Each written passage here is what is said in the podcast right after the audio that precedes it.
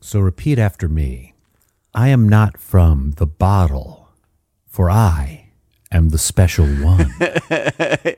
What a week. What a 2 weeks. Yeah, I know. Every time I was like, what a turn of events. I know every week I was like, oh man, we gotta record, and then I was like, oh, maybe we should wait 30 minutes and see what else exciting happens. Now I'm in the midst of watching this Madrid game on Champions League. Hazard looks like he finally knows how to play soccer.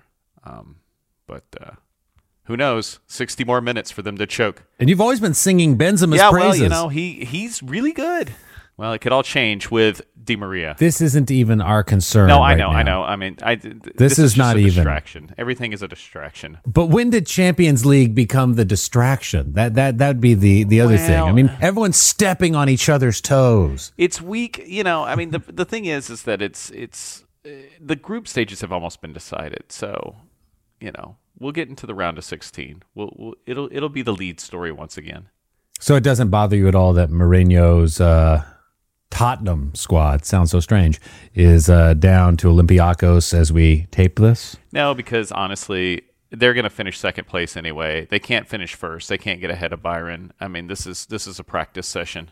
All right, so how about we put Champions League aside for at least one more week as we look at the week or 2 weeks that was /were with regard to Poch out, Mourinho in, and hey, Wolverhampton beating the Cherries of Bournemouth. Oh, that's our lead story. All right, let's roll the open. Let's get into this.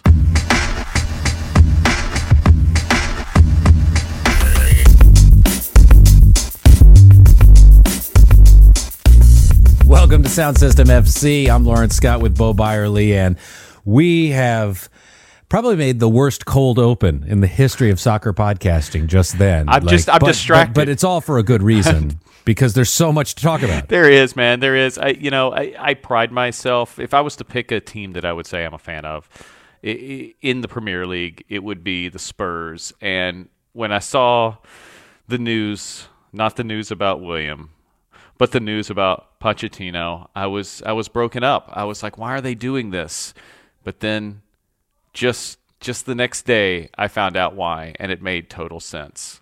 My favorite manager is back in the league, and it's exciting, man. What a great first match. Well, it's great that it's a London team, and I mean, to be completely honest with you, it didn't seem as if it wasn't going to end up a draw. And it's a weird thing too, because Antonio got things going for West Ham in their match against Tottenham, and that was the 73rd minute, and then he goes into extra time and they got one more goal, but it really looked at one point like, well, they may equalize this thing, but Tottenham Hotspur hold off West Ham United. Poor pink eye having to watch this whole thing. And then the question becomes this.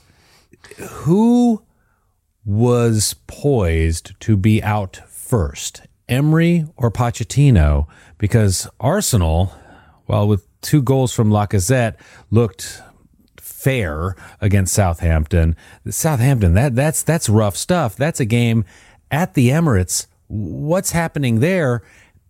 That's such a mess. I would have thought it would have been Emery long before Pochettino, Bo. Well, I mean, that actually shows to me better management is the idea that, like, they do owe a lot. The Spurs do owe a lot to their old manager. I mean, for 5 years, he really put them in places above where they really could and should have been. I mean, it's a great team, but it's not a Champions League final team. You know, he's done an excellent job, but I think they saw the writing on the wall. They had to make a move, and they had a chance to get the special one, and they went for it. And Arsenal, I don't know what they're waiting for. I don't know what other coach they think can fix their problems.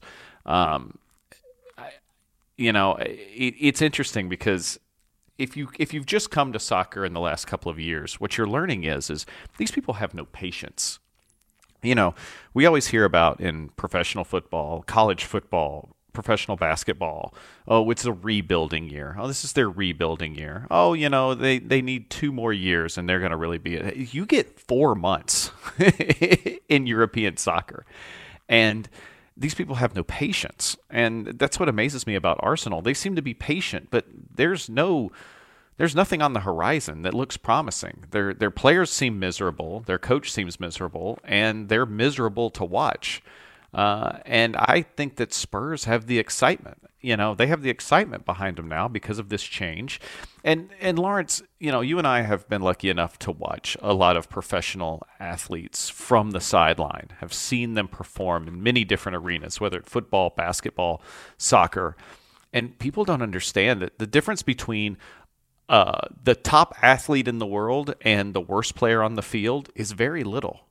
So you just need that little spark, that little thing that's going to make your guys just make that one extra pass, that one extra step, pay attention just that millisecond longer. And that's the difference between a mediocre team and a great team. And that's what Spurs saw, I think. I think they looked at it and said, like, you know, Pochettino is not a bad coach, and we owe him a lot. But if we don't make a move now, we're going to be Arsenal 2 years from now. And, you know, like I said, sad to see him go.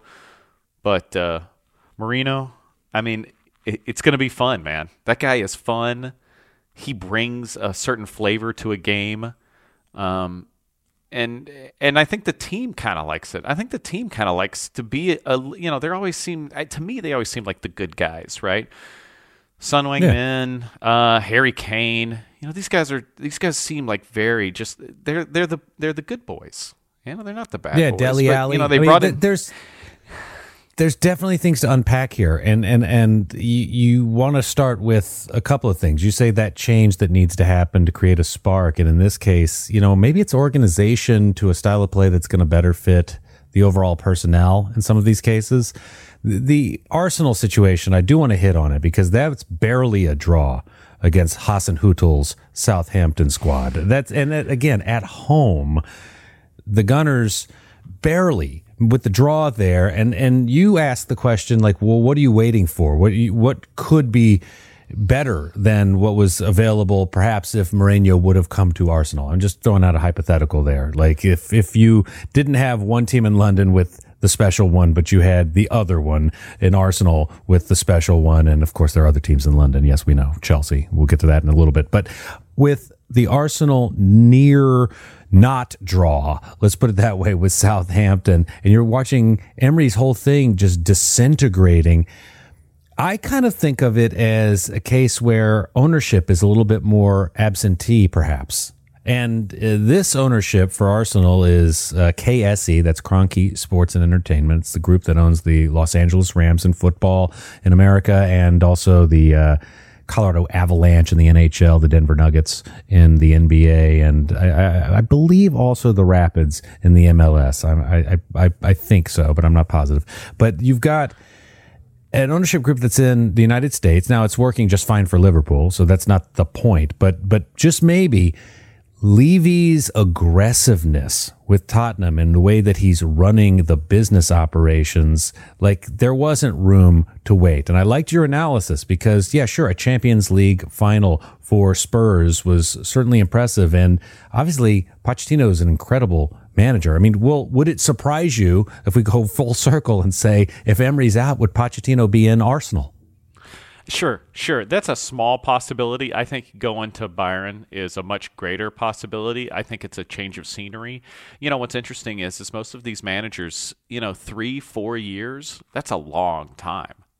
Like, you know, he was at Tottenham for 5 years. That's like a Bear Bryant legacy in the world of European football. Yeah. Like, you know, who knows? Maybe Zidane. Maybe he leaves Madrid at the end of the year. And Arsenal's maybe waiting for the guy who, you know, they want somebody to make an immediate move. They don't want somebody who's on the beach. I don't know why. I'm just guessing. I'm trying to give them the benefit of the doubt. But, you know, you talk about that ownership group, and they seem to be okay with, you know, toiling in the waters of mediocrity. I mean, maybe it's just all a big real estate deal. You know, maybe they're just like, well, we're not going to be one, we're not going to be two, we'll just be Arsenal, and we'll sell jerseys because people like us for our history, and, you know, we'll sell seats because the stadium's nice, and whatever.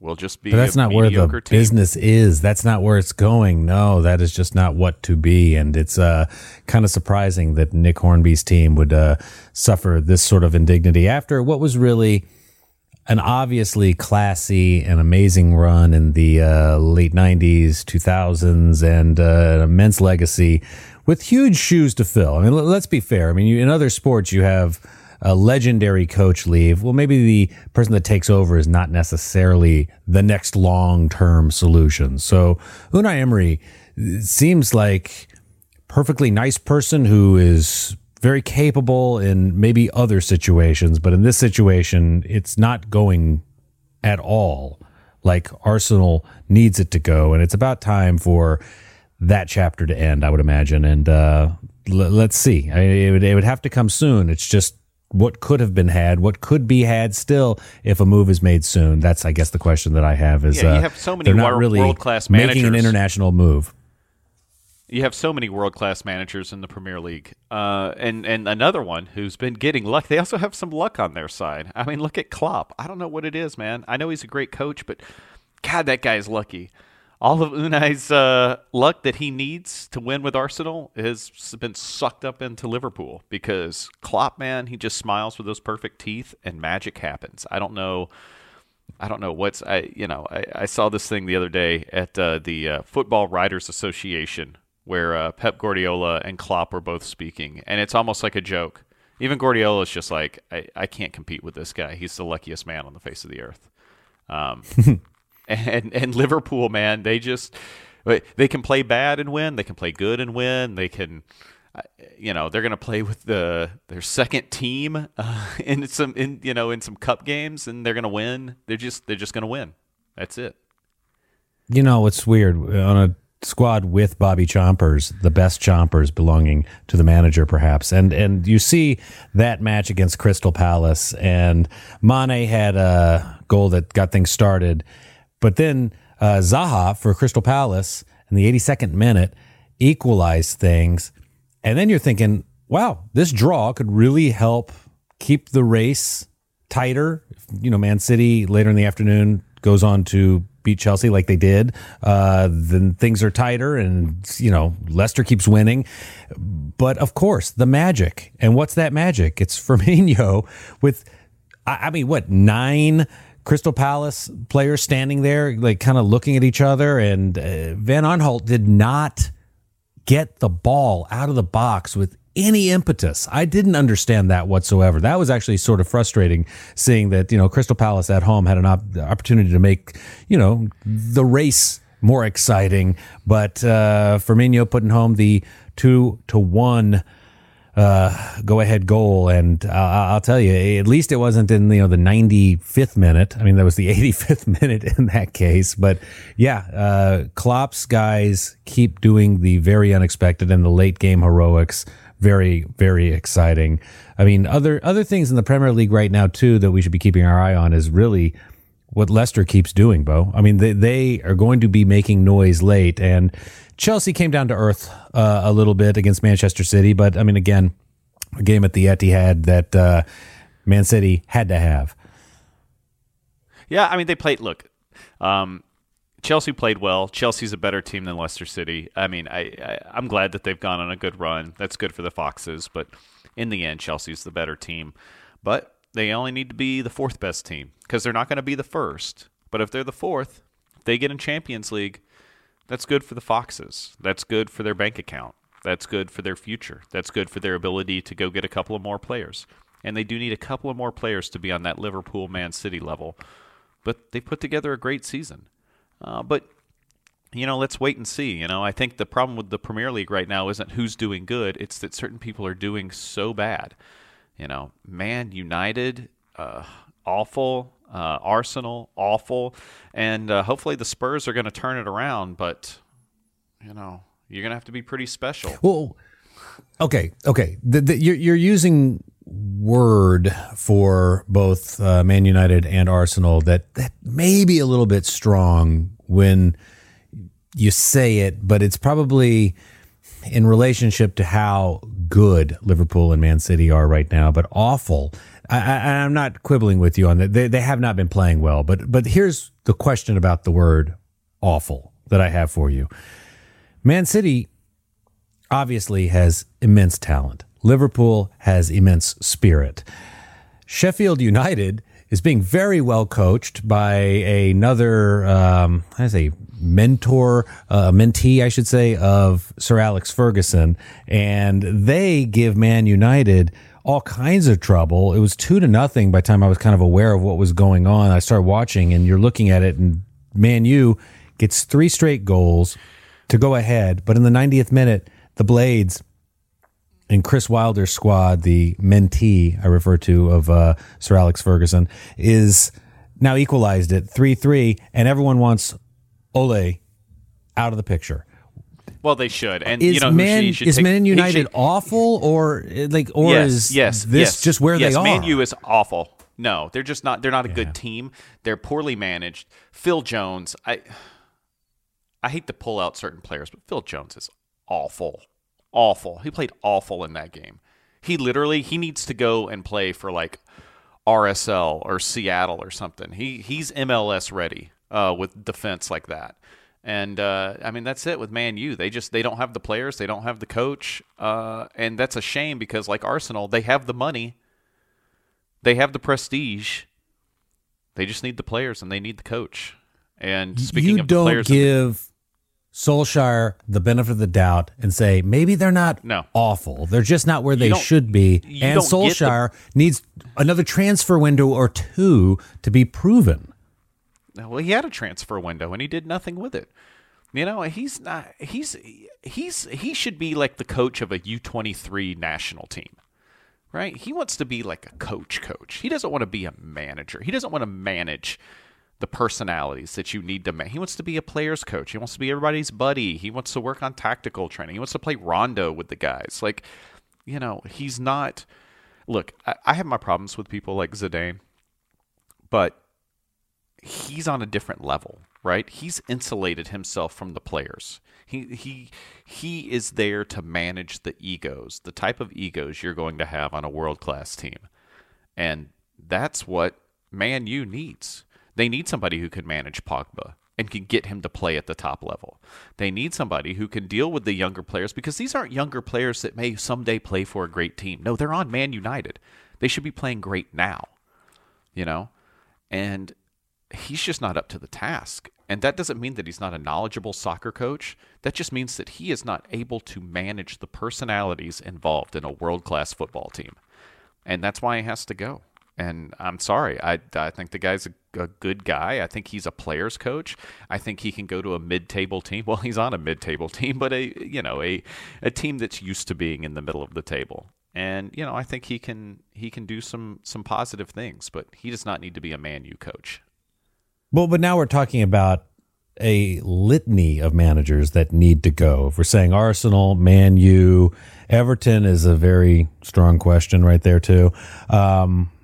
The thing we should wrap up with here as we look forward, as we stop talking about Premier League for a second, because we got Gareth Bale to talk about. But like next on the fixtures are games Saturday that are okay, but really keep your eye on the action on Sunday, because if Norwich, while hosting Arsenal, get a victory there, sayonara, Unai. And then a really nice matchup now of teams that really play really tough soccer. And Wolves are hosting the Blades of Sheffield United on Sunday. The other two games on Sunday, Leicester hosting Everton. And then the Villains, coming off a victory, go to Old Trafford, and we'll have Man U as the opponent. And I think the Sunday action in the Premier League is what everyone should be keeping their eye on. And it's going to be a big weekend as it relates to all the things we were just talking about, what managers and whatever. It will be Sunday. It will be, I know this is an Irish thing, but it will be Sunday, Bloody Sunday, because some coaches are going to get their heads chopped off. It's going to be a wrap on at least one, possibly two Premier League coaches on Sunday, because Man U will lose, Arsenal will lose, and both of those guys will be gone by Christmas, guaranteed. All right. Well, do us a favor, and to continue the puns and the references, bail us out. La Liga, man. You know, I'm sitting here watching Madrid, and I don't know what all the fuss is about. I don't know why everybody's in a panic. They're playing good football, and they're going to be fine. They're at the top of the table with Barcelona. They're going to play El Clasico. We'll see which team is better right now, the snapshot of the league, which is El Clasico, but they're going to play another El Clasico.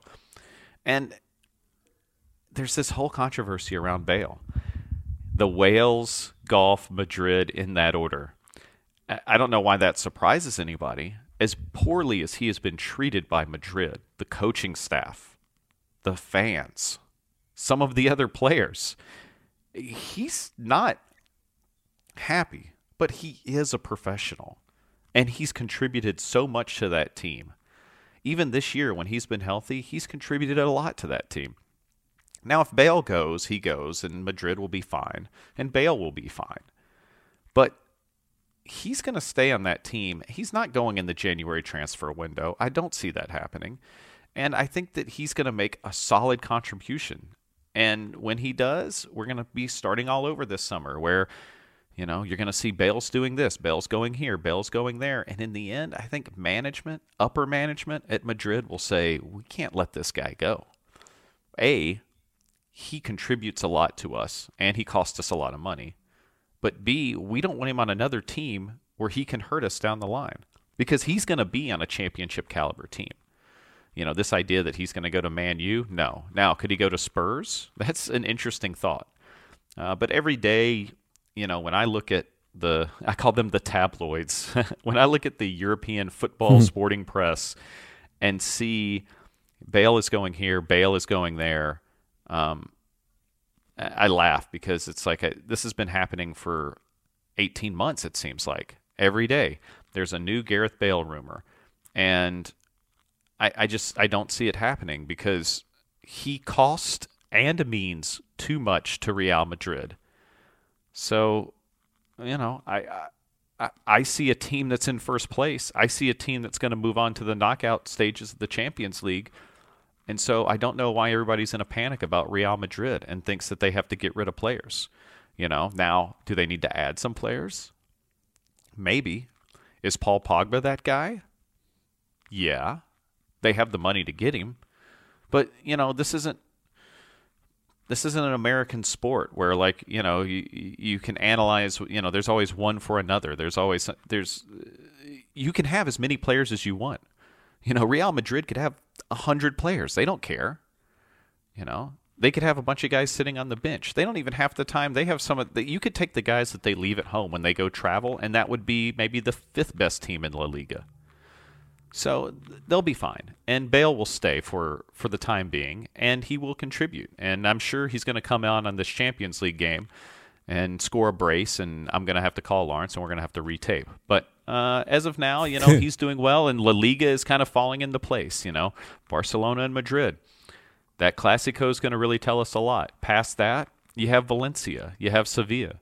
And I'm actually more interested in what Valencia is going to do against Chelsea and what Valencia could possibly do in the Champions League than what they're going to do in La Liga. But, you know, that's these European leagues. It's a race to the top four because a lot of times the top two is what gets decided in this first part of the season. In the first 15, 20 games, this is when you find out who's going to be number one and who's going to be number two. You know, you have your Liverpool, Man City, you have Madrid, Barcelona, you have Inter and Juventus, and you have Bayern Munich and whoever we're going to pretend is the second or best team in, you know, Bundesliga. And that's what it comes down to. It's the race to number four. Don't rule out Lazio quite yet. They're lurking in the shadows. And I don't disagree with you. Just one quick thing to wrap up, because we're not going to retape no matter what happens, because we're previewing and teasing ahead to our second segment right this second, and that would be the Liga MX MLS All-Star game that's coming. We will talk about that, but I did hear you say something that we hear all the time, but it kind of got me thinking, you know, really, how would Pogba even help? Like, what would that help be? Give me the most positive way he could help their operation, and then just why would just be just, you know, not that big of a deal?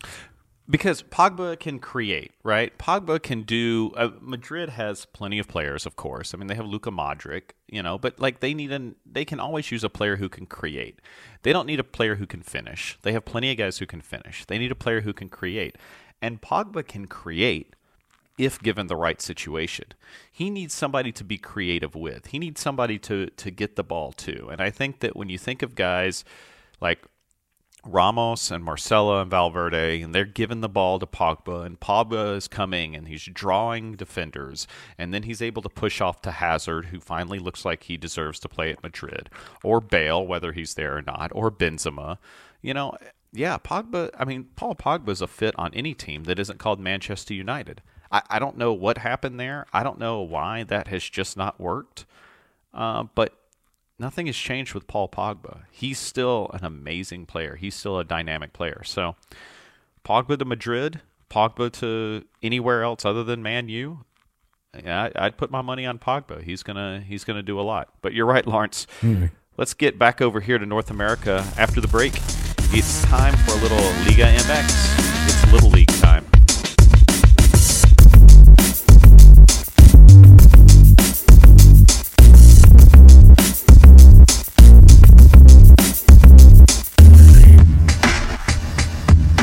Welcome back to Sound System FC. Lawrence Scott with Bo Byerly, and we last left you with the talk of Real Madrid as we now look toward Liga MX. But one more thing to note, and I just got to say this, as Zidane is verbally penning love letters to Kylian Mbappe, there's just so much fluidity there that if it's Pogba, if Bale stays, if Mbappe comes in, that is the thing to be watching. But yet, we don't care, because what we watch is the Little League action.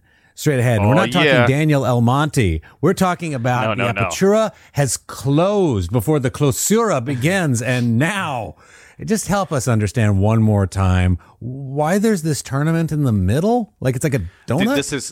Dude, this is why, oh my God, Mexican League soccer is the best. And this is why. You basically have two small seasons. You have two half seasons, which are considered whole seasons.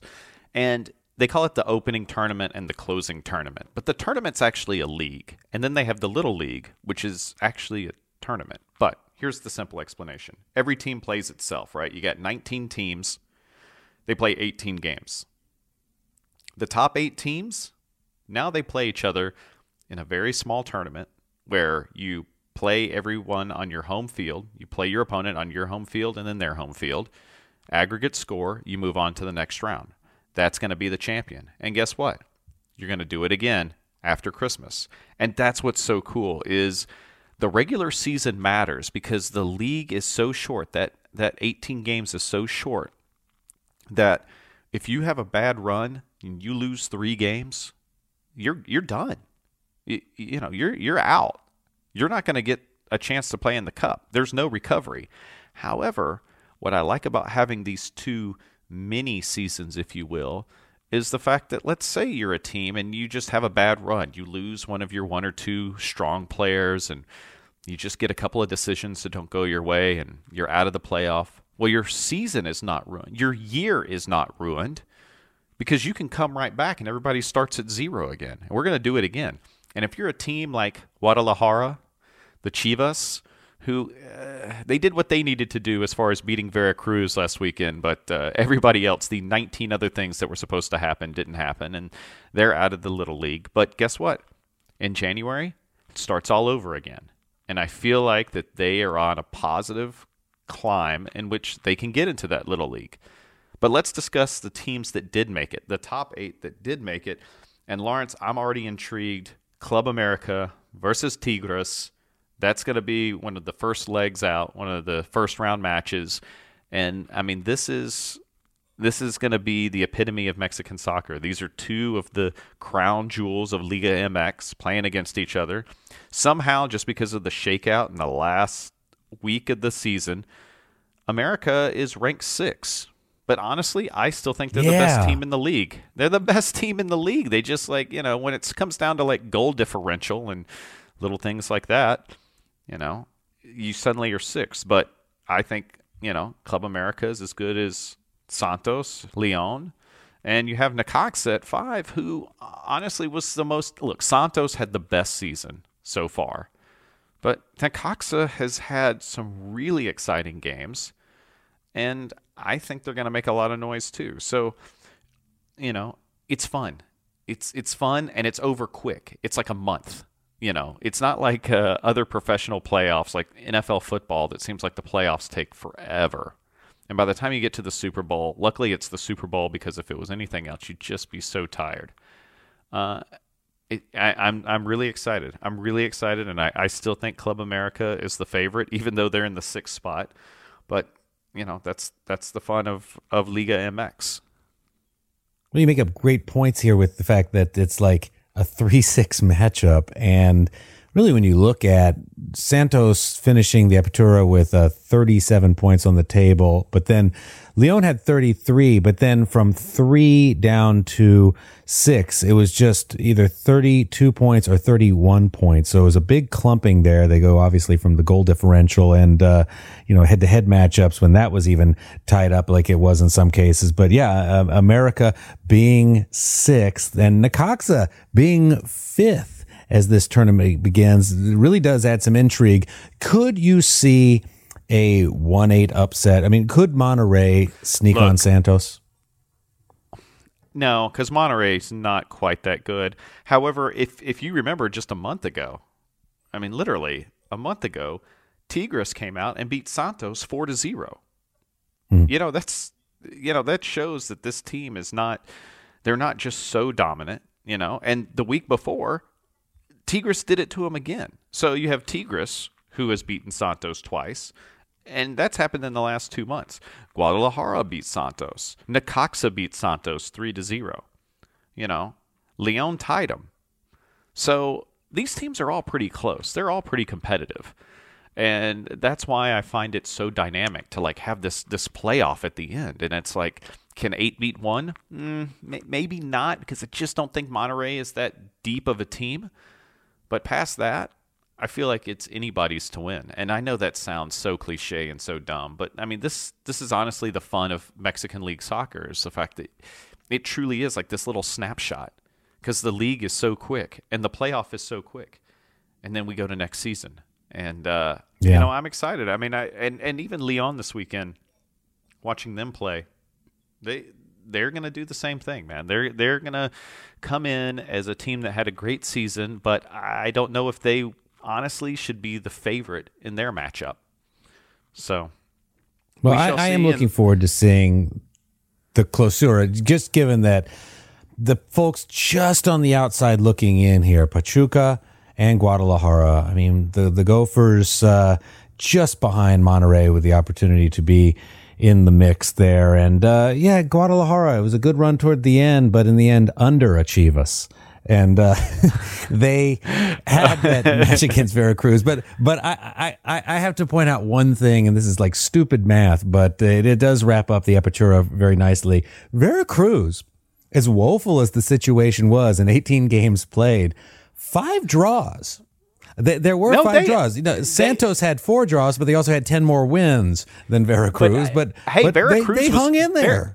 Veracruz was up on Guadalajara. So, like, when Veracruz played Guadalajara this weekend, I was like, so I'm like watching the other games, right? I'm seeing, okay, when is everybody playing? Because I knew that it was like, if Pachuca won, then Guadalajara had to score 4 more goals than Pachuca, or possibly if Leon won, it was like Leon won. So I was like, okay, Guadalajara can get in, but these 2 things have to happen.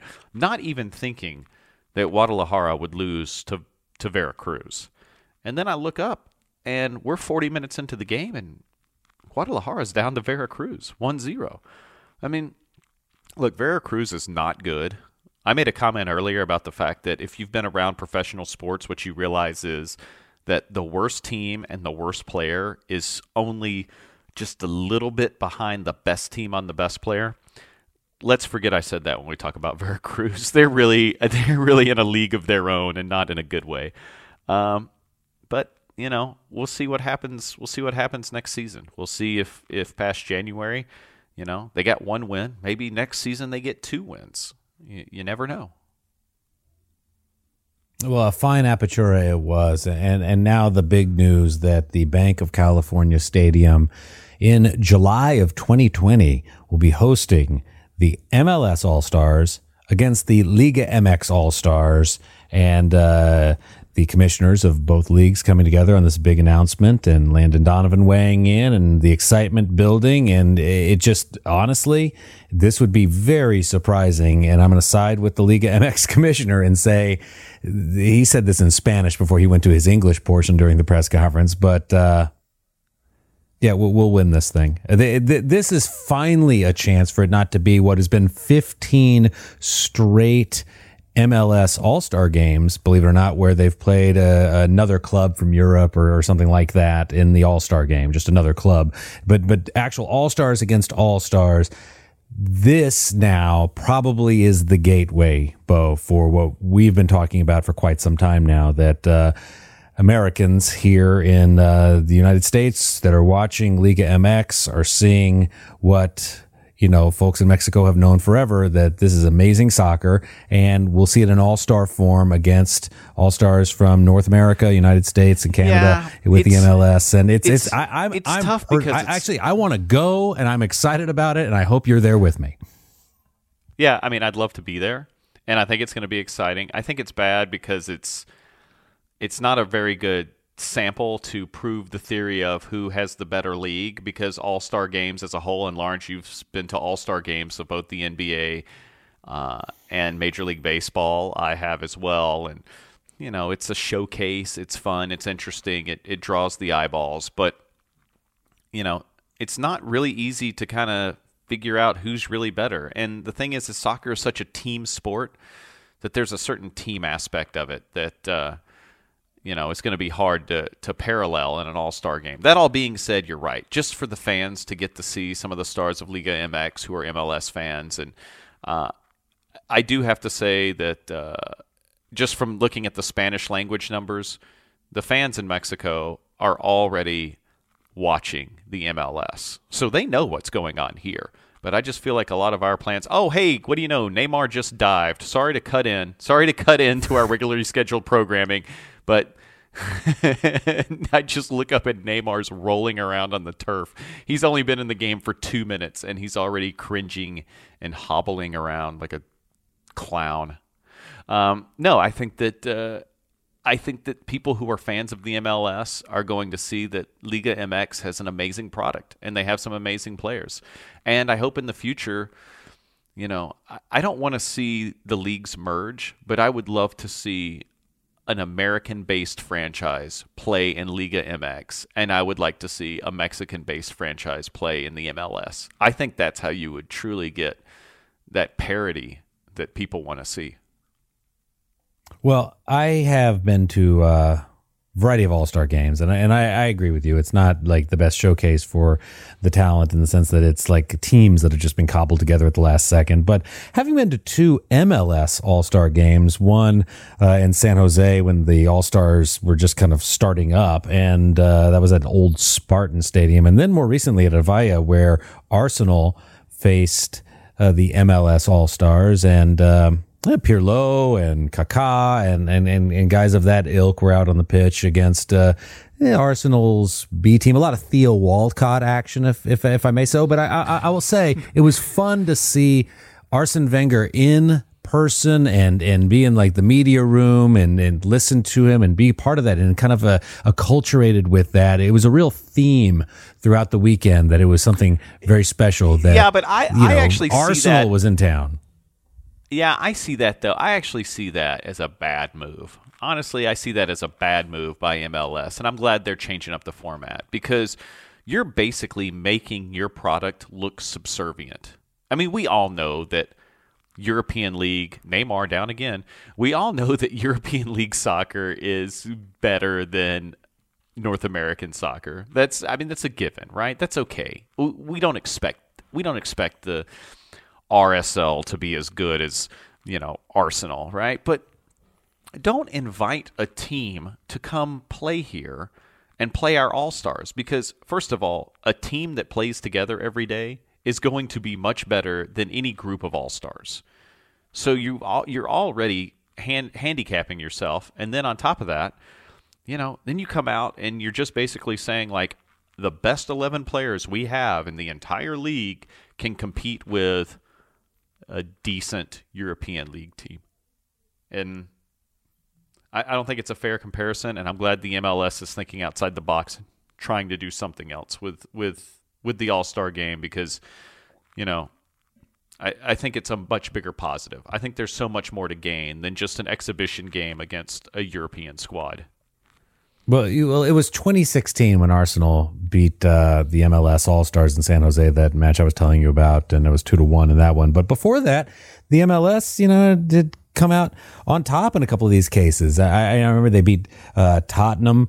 I think this game hosted in the Rapids field, and then in Portland, the MLS, you know, took down Bayern Munich. I mean, the excitement there that could happen. I think Chelsea was beat once in one of these things in the past decade. So I mean, it's got its pluses and its minuses, but now, instead of it being Guadalajara or, you know, a team that comes in from Liga MX, the Liga MX All-Stars participating is something that's going to be very cool. And again, I mean, I've wanted a reason to get to that Bank of California Stadium, and this time we won't have the 3252 banging the drum. Some of them will probably be there, but it'll be a lot of fans from, you know, that follow Liga MX getting to see an MLS stadium and take part in that without it being an exhibition of two teams that are from Liga MX playing each other, like happened, I don't know, like a couple of weeks ago here in like Houston, Texas. A couple of teams came together. But I just think the pageantry of it is, again, going to be what's really a fun thing as these teams get together. Yeah, and now